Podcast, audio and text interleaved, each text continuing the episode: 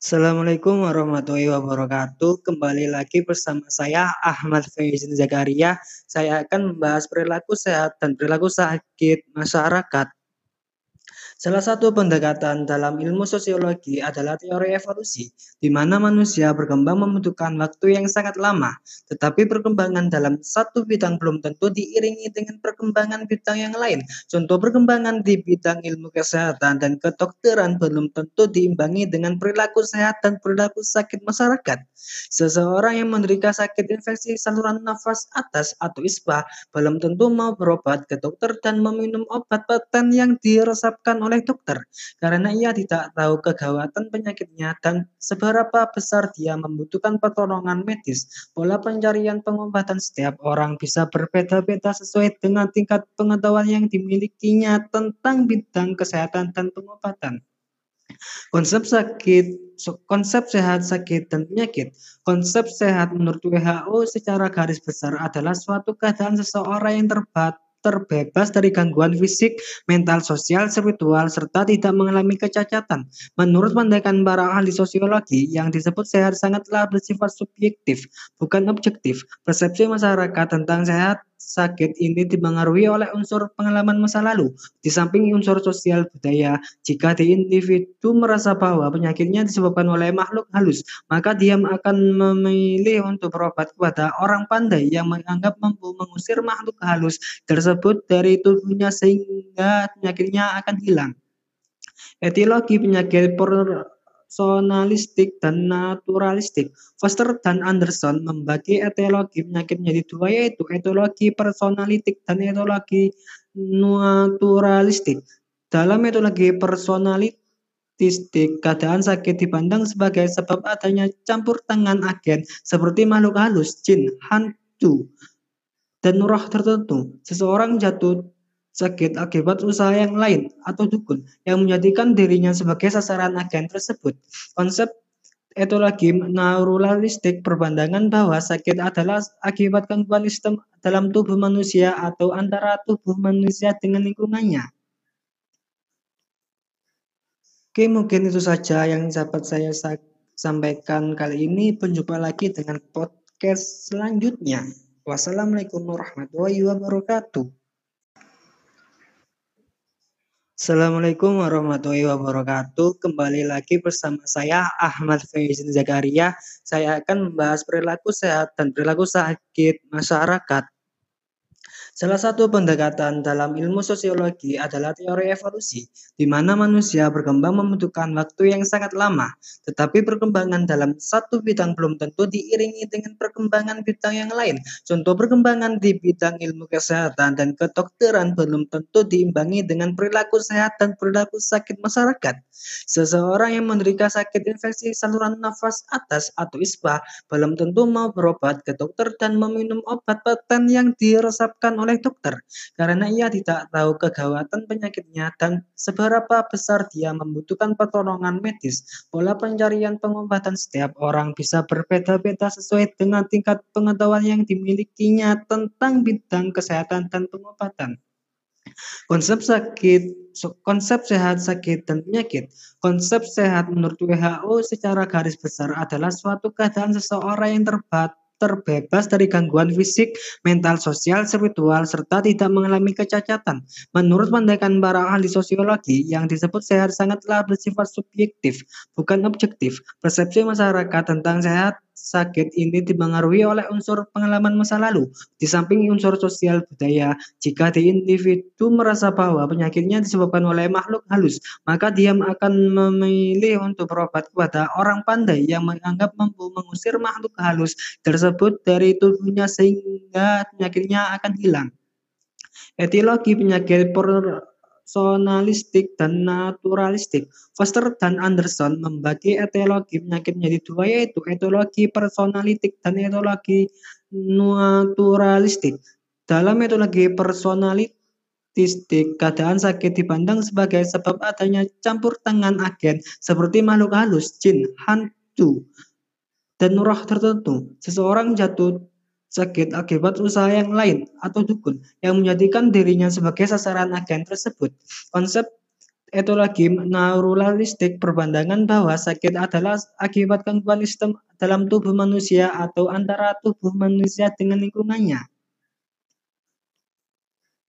Oke, mungkin itu saja yang dapat saya sampaikan kali ini. Berjumpa lagi dengan podcast selanjutnya. Wassalamualaikum warahmatullahi wabarakatuh. Assalamualaikum warahmatullahi wabarakatuh. Kembali lagi bersama saya Ahmad Faizin Zakaria. Saya akan membahas perilaku sehat dan perilaku sakit masyarakat. Salah satu pendekatan dalam ilmu sosiologi adalah teori evolusi, di mana manusia berkembang membutuhkan waktu yang sangat lama, tetapi perkembangan dalam satu bidang belum tentu diiringi dengan perkembangan bidang yang lain. Contoh, perkembangan di bidang ilmu kesehatan dan kedokteran belum tentu diimbangi dengan perilaku sehat dan perilaku sakit masyarakat. Seseorang yang menderita sakit infeksi saluran nafas atas atau ISPA belum tentu mau berobat ke dokter dan meminum obat paten yang diresapkan oleh dokter, karena ia tidak tahu kegawatan penyakitnya dan seberapa besar dia membutuhkan pertolongan medis. Pola pencarian pengobatan setiap orang bisa berbeda-beda sesuai dengan tingkat pengetahuan yang dimilikinya tentang bidang kesehatan dan pengobatan. Konsep sehat, sakit, dan penyakit. Konsep sehat menurut WHO secara garis besar adalah suatu keadaan seseorang yang terbebas dari gangguan fisik, mental, sosial, spiritual, serta tidak mengalami kecacatan. Menurut pandangan para ahli sosiologi, yang disebut sehat sangatlah bersifat subjektif, bukan objektif. Persepsi masyarakat tentang sehat sakit ini dipengaruhi oleh unsur pengalaman masa lalu, di samping unsur sosial budaya. Jika di individu merasa bahwa penyakitnya disebabkan oleh makhluk halus, maka dia akan memilih untuk berobat kepada orang pandai yang menganggap mampu mengusir makhluk halus tersebut dari tubuhnya sehingga penyakitnya akan hilang. Etiologi penyakit personalistik dan naturalistik. Foster dan Anderson membagi etiologi penyakit menjadi dua, yaitu etiologi personalistik dan etiologi naturalistik. Dalam etiologi personalistik, keadaan sakit dipandang sebagai sebab adanya campur tangan agen seperti makhluk halus, jin, hantu, dan roh tertentu. Seseorang jatuh sakit akibat usaha yang lain atau dukun yang menjadikan dirinya sebagai sasaran agen tersebut. Konsep etiologi neuralistik berpandangan bahwa sakit adalah akibat gangguan sistem dalam tubuh manusia atau antara tubuh manusia dengan lingkungannya. Oke, mungkin itu saja yang dapat saya sampaikan kali ini. Berjumpa lagi dengan podcast selanjutnya. Wassalamualaikum warahmatullahi wabarakatuh. Assalamualaikum warahmatullahi wabarakatuh. Kembali lagi bersama saya Ahmad Faizin Zakaria. Saya akan membahas perilaku sehat dan perilaku sakit masyarakat. Salah satu pendekatan dalam ilmu sosiologi adalah teori evolusi, di mana manusia berkembang membutuhkan waktu yang sangat lama, tetapi perkembangan dalam satu bidang belum tentu diiringi dengan perkembangan bidang yang lain. Contoh, perkembangan di bidang ilmu kesehatan dan kedokteran belum tentu diimbangi dengan perilaku sehat dan perilaku sakit masyarakat.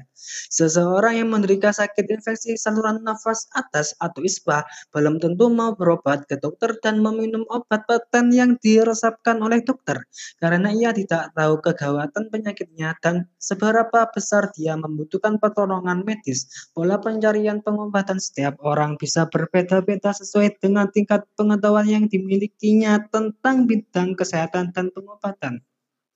Konsep sehat, sakit, dan penyakit. Konsep sehat menurut WHO secara garis besar adalah suatu keadaan seseorang yang terbebas dari gangguan fisik, mental, sosial, spiritual, serta tidak mengalami kecacatan. Menurut pandangan para ahli sosiologi, yang disebut sehat sangatlah bersifat subjektif, bukan objektif. Persepsi masyarakat tentang sehat sakit ini dipengaruhi oleh unsur pengalaman masa lalu, di samping unsur sosial budaya. Jika di individu merasa bahwa penyakitnya disebabkan oleh makhluk halus, maka dia akan memilih untuk berobat kepada orang pandai yang menganggap mampu mengusir makhluk halus tersebut dari tubuhnya sehingga penyakitnya akan hilang. Etiologi penyakit rasionalistik dan naturalistik. Foster dan Anderson membagi etiologi penyakit menjadi dua, yaitu etiologi personalistik dan etiologi naturalistik.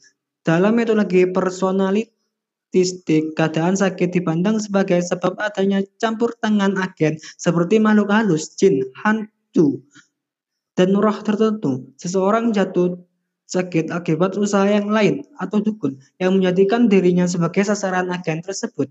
Konsep etiologi naturalistik berpandangan bahwa sakit adalah akibat gangguan sistem dalam tubuh manusia atau antara tubuh manusia dengan lingkungannya. Oke, mungkin itu saja yang dapat saya sampaikan kali ini. Berjumpa lagi dengan podcast selanjutnya. Wassalamualaikum warahmatullahi wabarakatuh.